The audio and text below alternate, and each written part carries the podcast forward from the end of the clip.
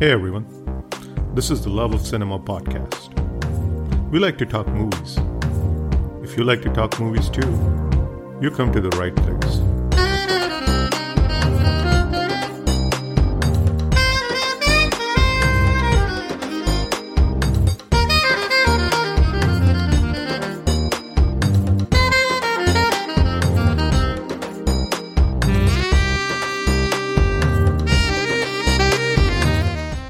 What is this guy going to look like? And I had a photograph of Jack Nicholson from Pledge, and I showed him Ah, that. Okay. And I, I'm doing this film.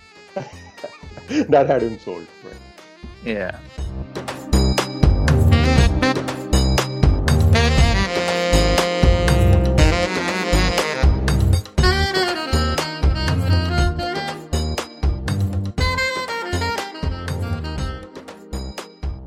Welcome, folks. My name is Himanshu, and you're listening to the Love of Cinema podcast. Almost a decade ago, I watched an Indian television show that has stayed with me till day. You would guess that it must have been a special show for it to have stayed with me for such a long time. And you would be right. Not just for me, but for many, this television show remains landmark Indian television.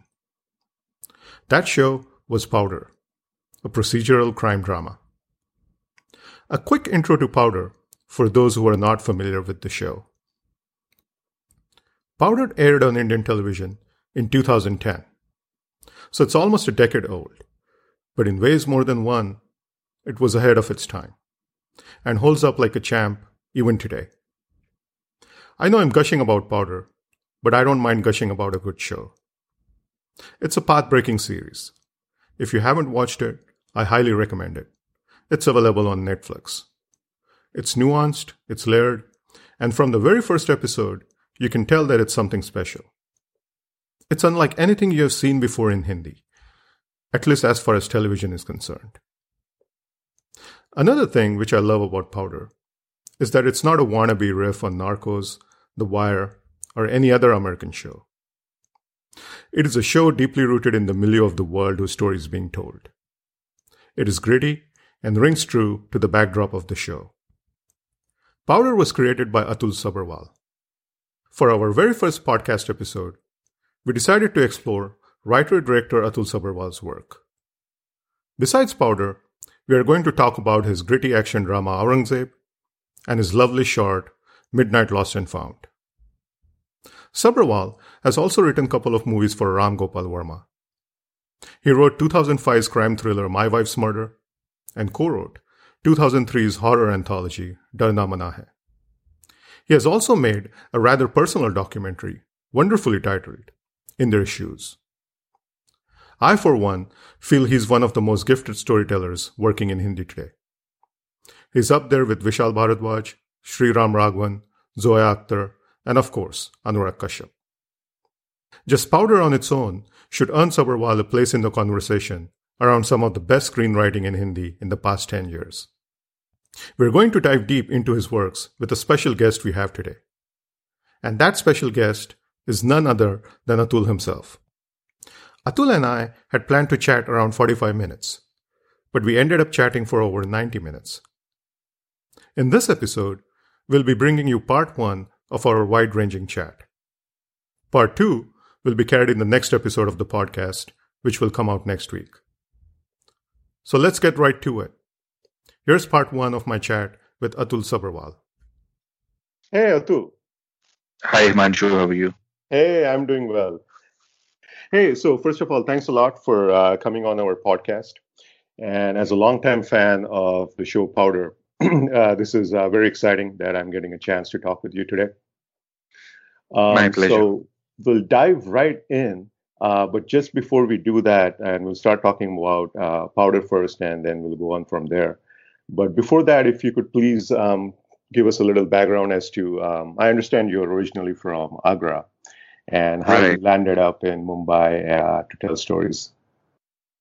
Um, I didn't land because I didn't arrive on a flight. I came by train Okay.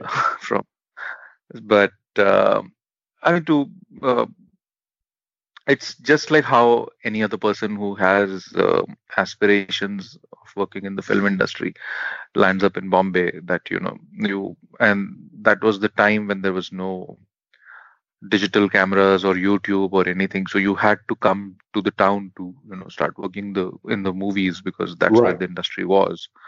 And yeah, so one day I just decided and I came in terms of uh, preparing myself. So my education was not in films or arts. I was studying to become a chartered accountant because I had graduated in commerce.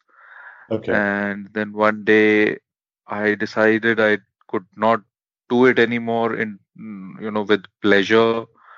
So so I enrolled for a small course in uh, Noida, which was uh, just a three month, you know, mm, appreciation course kind of a thing. But more importantly, what I uh, when I look back, what I feel the right thing that I did was that I enrolled with uh, Mr. Barry John for oh, acting. Right. Okay. Purely, purely to you know learn how to direct actors while being while he is directing me. So you know just put yourself in actors' shoes. Sure. That was the uh, I think looking back was a good decision, you know, because I always had that uh, a silly confidence of that one has in the early 20s that I can handle everything except right. that I don't know how to handle the human resource. And um, I had seen this interview of because you know in the 90s there was this movie called Bandit Queen, and I had seen uh, Shekhar Kapur's interview on that. And for some strange reason, I used to follow Shekhar Kapur a lot uh, okay. follow as in not on twitter because there was nothing but just the interviews because uh, you know somewhere again the chartered accountant who became a filmmaker that was just the silly notion so he spoke at length about how he uh, you know connected on a psychological level with his actors how he prepared them you know there was a whole lot of talk about psychology and i realized oh this this uh, esoteric stuff i don't know so i better join some you know right. good acting classes which are related to drama which are related to philosophy which are related to personality not just the acting courses which happen in bombay which are about the mainstream films right.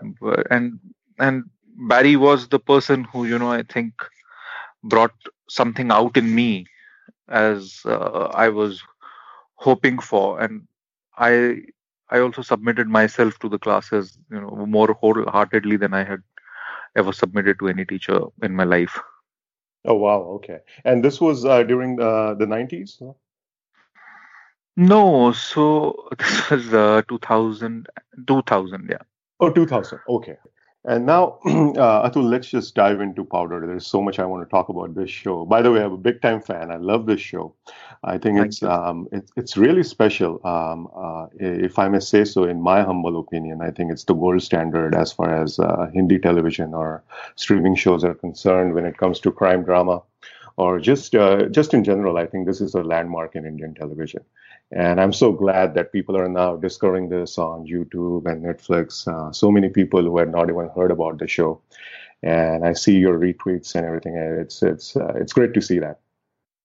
So I started watching Powder once again uh, for this interview uh, as part of my research, and there's just so much going in. I mean, right in from the pilot episode. Um, you know, at the very core, we know that it's a story of uh, the Narcotics uh, Control Bureau, which is trying to nab a drug lord. But uh, there are so many uh, different threads to it. There is a buddy cop thread between Mahendra and Kartik. It touches upon the inter-bureau kind of a song and dance and the rivalry and how that works out. it was very interesting that it, it's, I mean, this show came out in 2010, right? and it kind of touched on uh, Me Too back then um, through Brinda's character. I mean, she's um, you know facing harassment at her work. Uh, she's also kind of battling sexist, uh, chauvinistic kind of old school mindset of her um, partners at work. So it touches on upon so many things in the first episode itself. Um, my first question to you on Powder is um, how did the show come about? Like, what were you thinking about when you sat down to write this show? Uh, so I mean, it has had a curious journey because the show came to me as a writing assignment in 2001, through a company called Balaji Telesoft, and there was this uh, Mr. Rajat Sen Gupta who was ex HMV, you know, and who was running Balaji Telesoft at that point, and they wanted to do a show on Narcotics Control Bureau, and they brought me in as writer, and Shivam Nair was supposed to direct it, and I think we did a pilot, which is roughly the pilot that you see now with mm, you know some changes here and there but essentially the meat of it was still the same. And when we pitched it to star plus they you know had a show on called sanjeevni which was doing very well on the channel. And right right. so they said that you know we are doing a doctor show but it's not so seeped into the research as your material is. So, for example, why can't your officers play Antakshari, you know, song and dance, that kind of thing. And the production house wanted me to revise it. I sort of didn't agree to that. We parted ways, and then uh, I kept reading books. I kept gathering material, not very actively though, because then I started writing movies, which went into production, and then I started. Um, you know actively pursuing the script which i wanted to direct. And that was in the talks with several production houses and with one of the lead actors at that time abhay deol. So powder was on the back seat until uh, i got a call from uh, Raveena Kohli from Yash Raj that they were starting a a division within YRF which will be called YRF TV and they want to do shows uh, which will be like HBO shows and have that kind of ambition and all that. And I said, I've heard that so many times.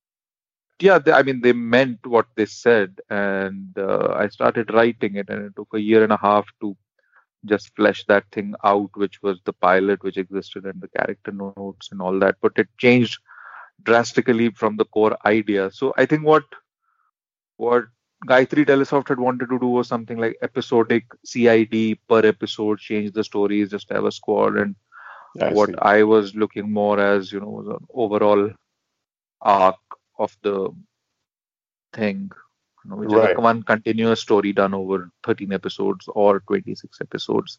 As the case. So it changed drastically from what it was intended to. But yeah, the first time I came to know of Narcotics Control Bureau was uh, through that offer which had come my way.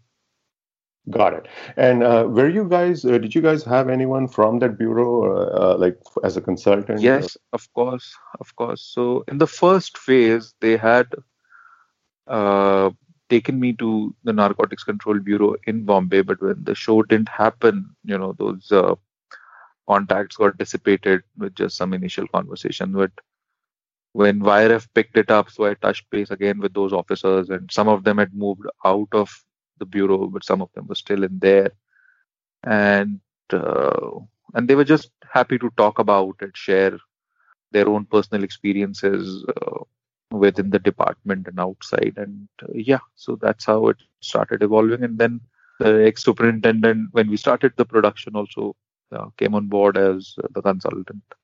Oh, nice.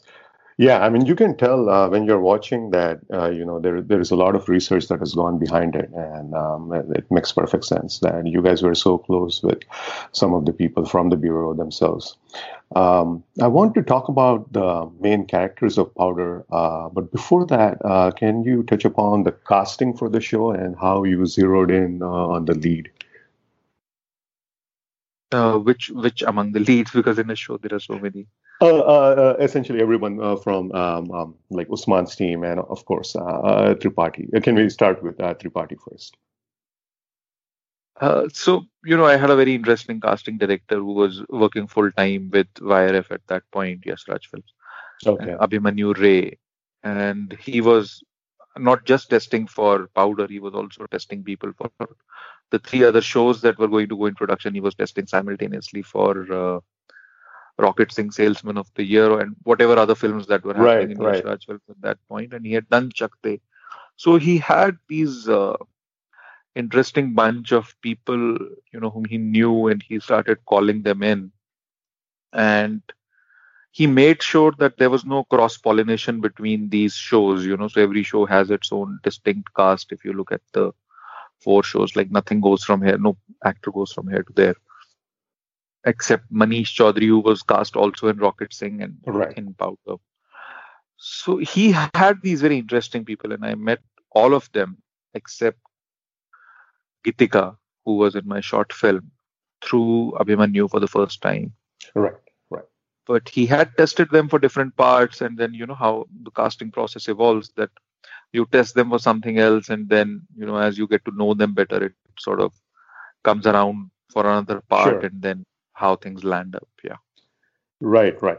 Yeah, because I I, I think even today, um, uh, Navid um, is probably, at least in my opinion, Tripathi's best work.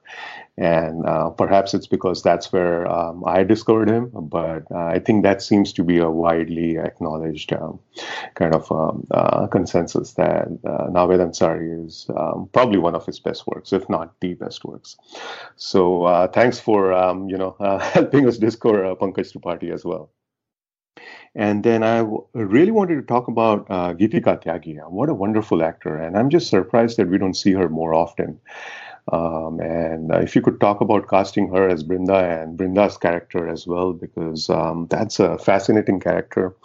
Uh, you know, she's fighting uh, so many battles. Um, she's fighting uh, work-related um, stress. She's uh, battling harassment, like I said before. I mean, constant kind of this um, effort in the background to marginalize um, her for being a woman. And then she's also kind of fighting her personal stress with her mother, bickering about marriage and beating the drum about settling down and all that. And she's a fighter. So, uh, could you talk a little bit more about how you conceive that character? So, I mean, if uh, while I was writing uh, Powder, there were two very influ- heavy influences on the character of Brinda. One was an investigating officer named Kanta Tejwani, who's actually faced that harassment in the department and then you know that okay. in the first episode it's verbatim the way she told me what happened in the room what happened outside the room. And i just wrote that down as the scene fictionalized it a bit dramatized it a bit. And the other person because you know we had done a short film together me and Geetika and she right. was a strong contender for the movie that I was supposed to do with Abhay as the female lead. So we were interacting a lot. And some of it was also from the experiences that she had faced you know. I have like literally stolen lines from her experiences in journalism and uh, and in the film industry and uh, uh, you know things like that. And just stole from her and just put it on the paper. And for casting her i think she was the one who got rejected the most in every round by the studio Oh wow! Because somehow they wanted a softer looking person who can evoke sympathy, and you know we kept testing her, and they kept rejecting her, and we kept finali- finalizing another actresses or so who would somehow uh, walk away from the show because of dates issues or money issues or whatever, you know. So, so I mean, while we were rejecting her, there were other actresses who were rejecting us, and. right and eventually i mean finally it came down to two girls. Both of them were very good act- actresses. One was Geetika and the other one i think was kashmira irani who then did another show seven. Okay. and so what happened was that uh, when it was between these two i gave karthik ganesh's uh, who was the cinematographer on powder his show reel to the studio. And in that show reel the, the his diploma film from the film institute had Geetika in the lead and they suddenly saw her in another light altogether, you know, which was not there in the audition then. and I completely understand why actors hate screen testing and doing auditions because they just always look so bad. So the reply that came back from the studio is like, we like the DOP, you can go ahead with it. And we also like Geetika in the film, so you can go ahead with her. That's what that was. I see. Okay. Yeah, I'm, I'm just surprised that we haven't seen her. Uh, has, has she uh, done any movies? I think the she did a couple of films. You can check IMDb okay. for that. And she did another show called Bring on the Night, which was quite popular. It was again a limited series MTV thing. I see. I don't. I don't believe I've seen that. I'll definitely seek that out. And uh, then a couple of uh, things uh, going back to Brinda's character. I mean, um, uh, you know, she I, I always saw her as a fighter, as someone who is uh, you know fighting her own battles. And there was an interesting scene, um, and you know maybe I'm reading too much into it, but uh, there is this scene where she goes and sees Rakesh Bapat, who is a date I think set up by her mother and uh, there is strapping on her hand, just like a you know street uh, boxer or a street fighter. You know, and when Rakesh uh, kind of shakes her hand, he kind of looks at it, as, you know, as if he doesn't expect to see that on her hand. Um, and I thought that was a pretty interesting scene. And was was was that something deliberate that you did? Um, yes. So you know, I mean, he she gives him the hand which is injured and you right. know he wants to shake it like a gentleman would shake a lady's hand which is right uh, uh, but and he doesn't know how how can he shake that hand how gently or how firmly you know because it's injured but sure. just the fact that she has offered it irrespective he he sort of goes for it on the on the second thought right right and then uh, another scene, just just as an example of um, you know how much uh, this show kind of breaks uh, new ground. Uh, there's a um, scene where um, Usman is talking with Shiven, the new recruit, and right. you know he kind of casually asks him, uh, you know, are you married? Do you have a girlfriend? Do you have a boyfriend? And um, you know, I thought that this is back in 2010 and so you know probably one of the earliest kind of efforts to kind of destigmatize you know same-sex relationships uh, just just another place i thought that you know the show was so ahead of its time now with all the streaming shows um, a feeling that i get quite often is that um, in order to emphasize the grittiness of a show, uh, profanity is just overdone, in my uh, opinion. And this is a show that you know could have easily kind of lost the plot with profanity, but you know obviously censorship. It's a, it was a different time, and this was on television.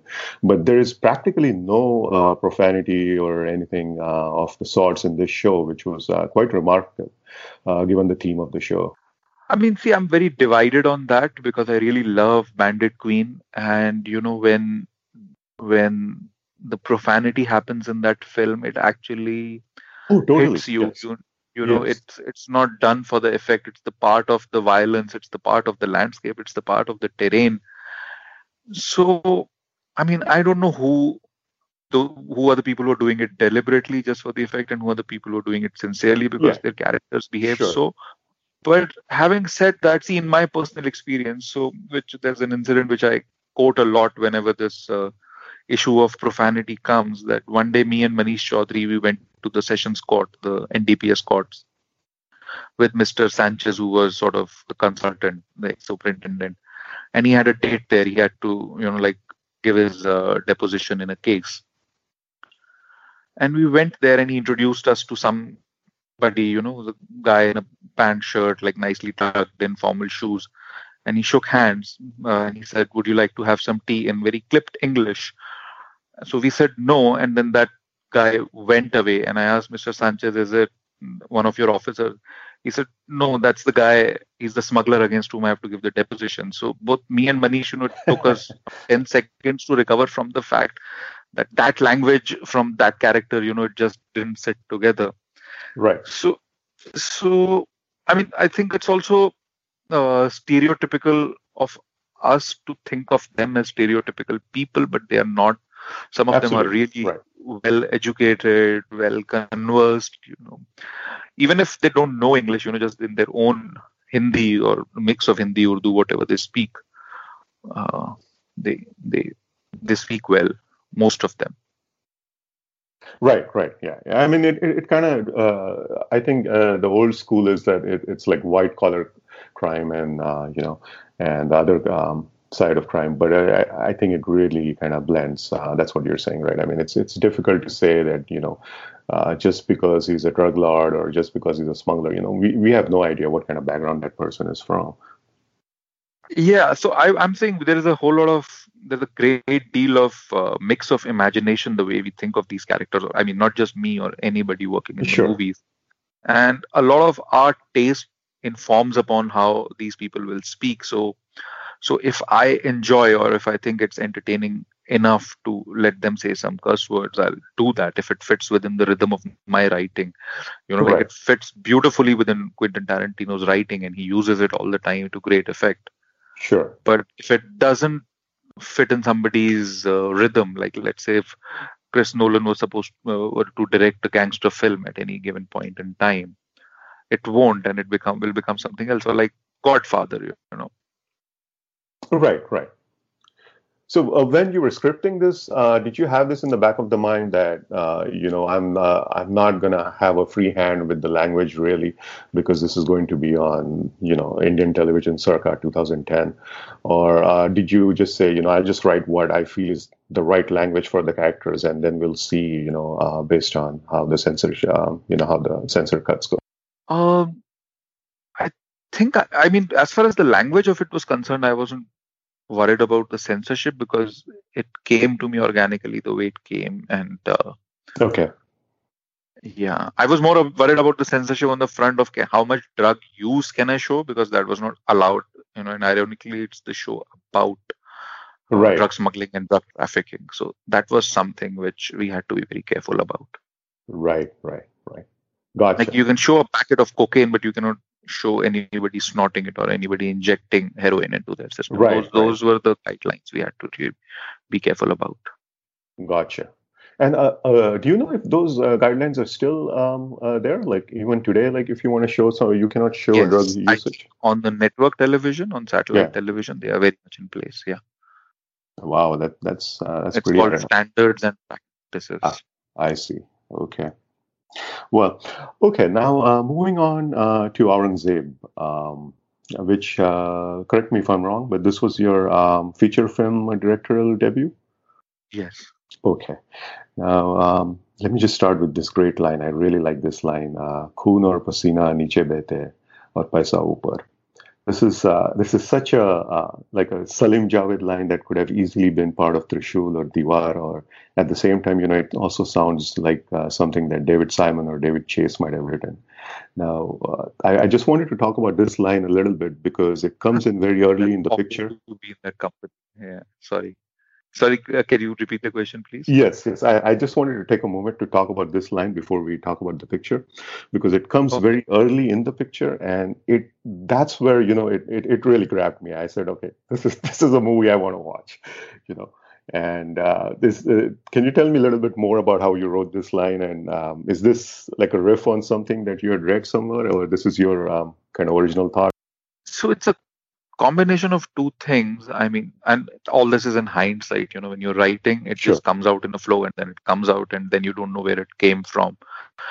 Uh, because the the best of the ideas happen while you're in the process of writing. You don't think them through at least not me. So i didn't think that i'll write that cool line but but if you look at the certain facts that uh, a the movie is about bloodlines you know and hard hardships. So it's definitely going to talk about blood and sweat. Now as far as the flow of money is concerned so i i don't know how familiar you are with uh, the rampant corruption in india but i was once uh, Oh yes, yes. standing in a queue for a train reservation and the queue was like endless. It just didn't move for hours and hours. And there were um, touts standing right at the window who were getting tickets just like that you know because uh, so the touts pay money to the to the ticketing guy at the counter and then the ticketing guy uh, kicks the cut upwards you know and then somebody told me it goes Ah, all the way up to the ministry so so there, there Right. was somebody standing in that line next to me one elderly gentleman how the money is the only thing that flows upwards in this country and not you know from top to bottom so i just mixed the two Awesome, awesome. I really like that line. Now, um, Aurangzeb um, is essentially an action drama for uh, people who have not seen this film. Again, I highly recommend this uh, film. Again, this was kind of ahead of its time. Who knows? But uh, this is this is just a great action drama. I mean, uh, it's it's uh, it's gripping and and there's just uh, so many good things about it. And let's let's talk about all of them. Uh, but for our listeners who haven't seen the film, I'll just try to sum it up in two lines, um, you know, which actually I got from the film and the film's DVD. But uh, Atul, you can correct me if I'm giving uh, folks the wrong idea. So essentially, it's an action drama that centers around uh, two families on either side of the law. Uh, one family where the men are from the police force, and the other family is essentially a criminal syndicate. And uh, the catch is that the families are interlinked uh, through a shared past. And that's essentially the core of the story. Is that correct? Yeah. Yeah, and uh, guys, I highly recommend you uh, see this movie. Uh, I I don't think it's on Netflix or Amazon, but you can certainly find this on uh, YouTube, and you can certainly find it on DVDs and uh, Blu-rays. So definitely do check it out. Uh, Atul, can you tell it us? is on Amazon Prime, but I don't know whether it's available globally. And the sad Oh, part, it, okay. it doesn't have English subtitles. So if you know Hindi, yeah, you can Thanks, it on for Amazon. clarifying. Thanks. Uh, could you talk a little bit about uh, how uh, the germ for this story and how this uh, came about? Mm, I mean, this was rather quick. This was not something that gestated for years. So after I'd finished Powder, I was supposed to direct a film for the same studio, and we had written. I mean, I had written another script which we were pitching to the actors, and I sort of realized that you know the kind of material that I want to do, no no A-list stars actually are looking at doing that kind of material. I mean, that's something I uh, Yeah. still have Right. Uh, you know struggle a bit because uh, also you know i think the films that i have grown up loving were not the films that did that well or the filmmakers i mean there's a whole long hypothesis on it and i can give it to you on another time or maybe later in this interview Sure. but but so that script was not going anywhere and i was uh, a bit frustrated about the whole thing because the actors were reading just 10 pages and 15 pages and they were saying ah there are no songs in it there are no dances in it what am i going to Can, show to my audience can you quickly tell that. us what the genre was and uh, give us a little bit about the on on that Okay. film was Yeah. an action adventure film Action adventure. Okay. yeah without any songs without any romantic tracks or anything Great, great. That I, I I would totally dig that. By the way, but that's yeah, and I can understand why that that's not it doesn't have the mainstream appeal. And this was about ten years ago, right? Right, 2011. So I just uh, thought to myself, okay, you know, it's not that the biggest studio in town decides to make my film and it will happen. It has some A-list star has to bite in it, or potentially an A-list star, you know, who, who's on the way to that uh, level of stardom. And what is it that you know most stars cannot say no to, and, it's a double role that they cannot say no to. So can I bring myself to do a double role film and my answer to myself was yes of course you know shakespeare has done double roles so who, who are you sure, right. so i said okay then shakespeare it is and i'll combine each and every element that i've ever enjoyed in uh, shakespeare's plays because they were taught to us in school and i had a great drama teacher who had broken down every shakespeare play in one word so julius caesar is ambition sorry macbeth is ambition and hamlet is confusion and you know right, things like right. that and so, so And I you can tell that you're a Shakespeare fan because uh, we'll come to that later. But uh, yeah, uh, please go ahead. yeah so i mean just those and synthesize so in half an hour i just cracked it like you know these two brothers and this that and let's mix some yalgar in it and some parinda in it and all that and right. You know, Arjun Kapoor is in the lead, and and by the way, he's fabulous. I don't know why he gets uh, picked up on so much uh, on social media and everything. I, this was his uh, this was his second film, right? And Yeah. he, he's not bad at all. And I think he's another guy that doesn't get the credit. But uh, going back to our discussion about Aurangzeb, uh, the character of uh, Ravikant Phogat and Rishi Kapoor. Uh, first of all, absolutely awesome casting. I mean, I I always uh, dig Rishi Kapoor in out and out great characters like Phogat or um, you know what he did with D Day or um, back uh, you know in Coach, uh, which is another favorite movie of mine. Yeah. So I always yeah. love these kind of um, you know the, the, stuff that he has done with gray shades, and um, I'll again quote a line from the movie um, of Power" or uh, Paisa" or in se ek tu mujhe chahiye." And that's what Ravikant Phogat is all about. Um, can you talk about uh, casting Rishi Kapoor in this? Have you always been a Rishi Kapoor fan? And um, uh, talk a little bit about that character when i'm casting i try and think of a person especially if it's in a mainstream you know known face zone who would actually be who would have actually lived that life somewhat what my character is Hmm, And- interesting. and and in Rishi Kapoor, what I saw was, uh, you know, he's this, uh, he's been a part of a, a family with a lineage, and there is a, you know, he's almost like a patriarchal uh, figure, in in just a figurative sense, not not in terms of his day-to-day dealings with his family, but Right. just you know, like the head of the family kind of a thing Sure. and uh, yeah that's what i thought like he'll get it fast you know because he's been a part of a huge joint family the family that was at the top of the power circle in the film industry and what all that family has gone through to keep their power intact you know through ups and downs of failing films and uh, mortgages and then rising back up into the riches and all that so so he was the choice based on that for me but he heard the story and he said no to the part. He said it's the Oh, wow. most uh, dark film I've ever heard, you know, and I don't know why is uh, Mr. Yash Chopra producing it and why is Adi producing it. And said you come two days later. D-Day, right? Uh, what, uh, this was this? before D-Day. This was before D-Day. Okay. So also he was like, I've just played a villain in uh, Agnipath, so I don't. I think you're typecasting me as a negative role. So he said, you come two days uh, later, and then we'll just ch- chat about it again, and I'll rethink. But I don't instinctively tells me I shouldn't do it. So when I went two days later, I, you know, he said, "What have you thought about?" And I said, "I've thought about, you know, pitching this film to you again." He said, "Narrate." I said, uh, you know, this is Mughal Azam, and I'm pitching Akbar to you. You know, the guy who would not shy away from going to war against his son because somewhere what the son is doing threatens his empire.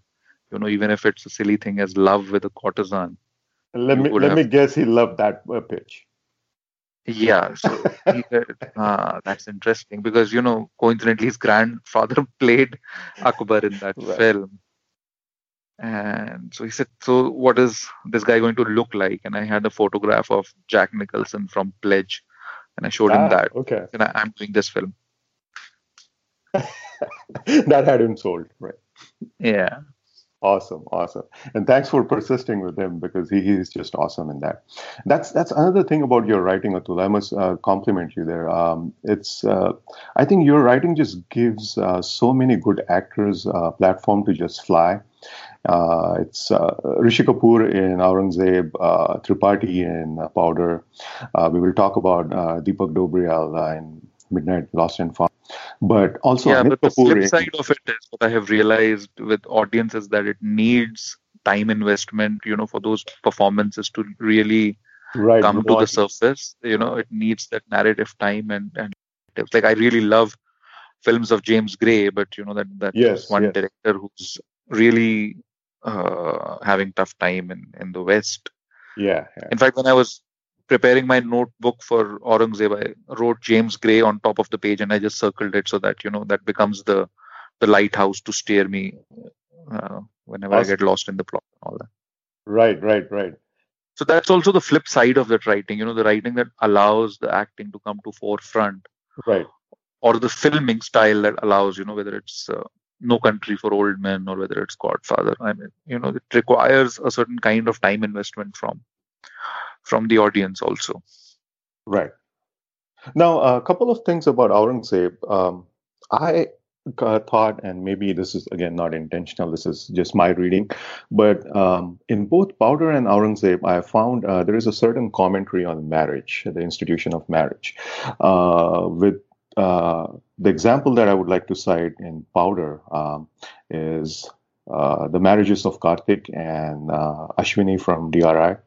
And Karthik's marriage is, uh, you know, able to survive the stress and the demands of his work, uh, while Ashwin's uh, marriage kind of breaks down under those similar kind of um, stress related to work and the lifestyle. Am I reading too much into it, or is this something that you wanted to show? Shortly, uh, because I've grown up in a joint family, so I've seen a lot of marriages around me. So Sure. so you know maybe that that rubbed off but nothing in specific i mean you know you see this you observe people and uh, and it's a very interesting uh, dynamic at play in india in a you know in a in especially urban living or even in a in a semi-urban living which is aurangzeb you know how how the home informs the work or how the home informs the character. And yes. You know, there is no there is no separating one from the other. Yes. I mean it could be an empty home which has where there is nothing to come back to but that then also informs the character outside. So it's just that creating that uh, what's in the wings you know when we go out for our professions we are people on the stage whether we are cops or whether we are doctors in the hospital or whatever but but the home is the wings you know and what's going behind the scenes is actually there. Absolutely. That's where yeah. Yeah and similarly in aurangzeb uh, you know i think there is something similar um, at play in aurangzeb at least for me as an audience, uh, that Harshavardhan's marriage kind of falls apart, but Ravikant's marriage is strong as ever because uh, his wife, beautifully played by Deepti Naval, is uh, almost a tacit partner in um, Ravikant's crimes, uh, you know, which uh, is uh, a perfect segue for me to move to a scene from the movie that I really like. It's the middle of the night scene between Deepti Naval and Rishi Kapoor. Uh, where she kind of, you know, he's all rattled and uh, he's unable to sleep and he's catching a drink in the kitchen. And she uh, walks up to him and she asks him if everything is all right. And she kind of backs him and instills uh, confidence in him. Uh, that was a beautiful scene i thought. And um, you know i noticed this thing that you said uh, you're a fan of uh, shakespeare. There are certainly shades of lady macbeth in Deepti Naval's character as well as Amrita Singh's character uh, another scene from Aurangzeb where Amrita Singh is pretty much kind of threatening, uh, you know, Sasha Agha that um, uh, she will destroy her. Um, and that's when we find out that, you know, it is her who has kind of set her up with Ajay. Um, right. And she raises her left eyebrow. And what a beautiful scene that is. Amrita Singh, I mean, good God, lights out. What a scene. Yeah, I mean, she's fantastic. I've had great time working with her. And both these characters, did you uh, kind of uh, see them as shades of uh, Lady Macbeth as well? Uh, I can uh, say that, you know, just to sound a bit more intelligent, but I think it was something which was ingrained. Right. As right. far as the scene with Rishi Kapoor and uh, Deepti is concerned, I'll go a bit more shallow and recent on that, and I'll tell you there was a scene in Mystic River between Laura Linney and Sean Penn after he yes. murdered uh, yes, yes, yes. Tim Robbins. Yes. And you know, she she goes telling that my I tell my daughters that their father is the king. And I must have seen that film. That was in the times, back of your mind, you know? right? Right. And I always wanted to do a scene like that where a wife could tell her husband like that. Of course, in that she tells her after the murder. In this case, she doesn't. Uh, Naval's character doesn't even know what's on uh, what's on Rishi Kapoor's mind. But also, you know, then it's coupled with the fact of uh, that my family came to India as uh, you know the result of partition from Karachi. I see. So their own survival, or you know, people uh, that entire community survival dependent on was dependent on making those choices. Of course, those choices didn't lead to murders and uh, killings, right? they definitely led to selfish choices, you know, in business and in homes and all those things. So it wasn't in a in a movie with cops and robbers, you know, those choices would create scenarios of uh, murders and deaths. But I guess the underlying emotion is the same. That when you have seen such hardship, you know what it takes to survive or stay at the top of the, you know, the food chain, so to say. Correct. Right. Gotcha. Right. And uh, going back to what you were saying about, uh, you know, when you uh, were thinking about this movie, there is a little bit of, you said Yalgara, there is a little bit of Parinda. Um, and uh, right. I, I, get this feeling that uh, you're a big fan of um, the 80s, uh, like the commercial Hindi cinema canon, you know, like Ghai, Rakesh Roshan, and Mukul Anand kind of a school of filmmaking. Because even the thread in um, Aurangzeb, where the mother decides to take along with her the tween that she deems as more capable of dealing with the strifes of life. That I thought was a very kind of it's it's like a hat tip to that old um, you know Ghai kind of a cinema. At least that's what I thought. it could be see i i mean coming back to that hypothesis that i was saying so when i was growing up i mean these are the years that i was growing up so these are the movies that i was watching because right. they were the ones getting made and i come from a small town where there was hardly any presence of uh, foreign cinema not even hollywood that much. You know whatever okay. hollywood was there was dubbed in hindi. So whatever i've seen between 80s or from mid 80s to mid 90s you know my school years because after that I moved to Delhi and you know there was Hollywood always there but that was what I was watching between the mid 80s and the mid 90s and what made me want to become a filmmaker was the movies which you know the experience that started with Agnipath because mm. the 80s were at one end was this very because that was the peak of video piracy film industry was collapsing. Sure, sure. And there was no sort of aesthetical value to any of the movies that were being made you know. So those you get because growing up in a family of uh, film buffs they were all watching Benegal and they were talking about Gurudutt and they were watching Govind Nihalani, you know, the art house, right, the parallel right. cinema of the 70s, which actually right. happened before I was born, you know, but which was then accessible on television which at that point felt boring. But you know, when Agnipath came, which uh, sort of gave a certain character to the city of Bombay because he put up the set of an entire uh, slum inside a mill which had black walls and all that. Right. Then came Parinda, which again, so they started, you know, infusing uh, very artistic sensibilities within the mainstream, and that was something very new, you know, with Agnipath and Parinda and I think that trend went on between Mukul Anand, Ram Gopal Varma, Mani Ratnam, right. Vinod Chopra. And those became my heroes. Then afterwards, it was uh, Sanjay Leela Bhansali who was actually making song and dance, but he was doing it so well. Right, with know? a certain aesthetic. But I, yeah. with great aesthetic sense, and I think where it sort of uh, came to and collapsed was De- Devdas because after that, you know, sort of ambition became a a bad word. So mm. also, I think post that making movies became just so easy, with digital and all that, and the studios came in and everybody wanted a faster turnaround. Like you, Sanjay Bhansali could take forever in making Devdas. Yes, so, yes. I mean, he's still somebody who has that power, but but you know that kind of style of filmmaking where you could spend a certain kind of an effort to make the movie of a certain artistic value. Also, I think uh, there's the you know too many options also confuse you. So I was with Mr. Mani Ratnam once and I asked him, so did you call for special lenses for shooting Roja and all? He said, no, we always just made do with whatever was available with the vendor.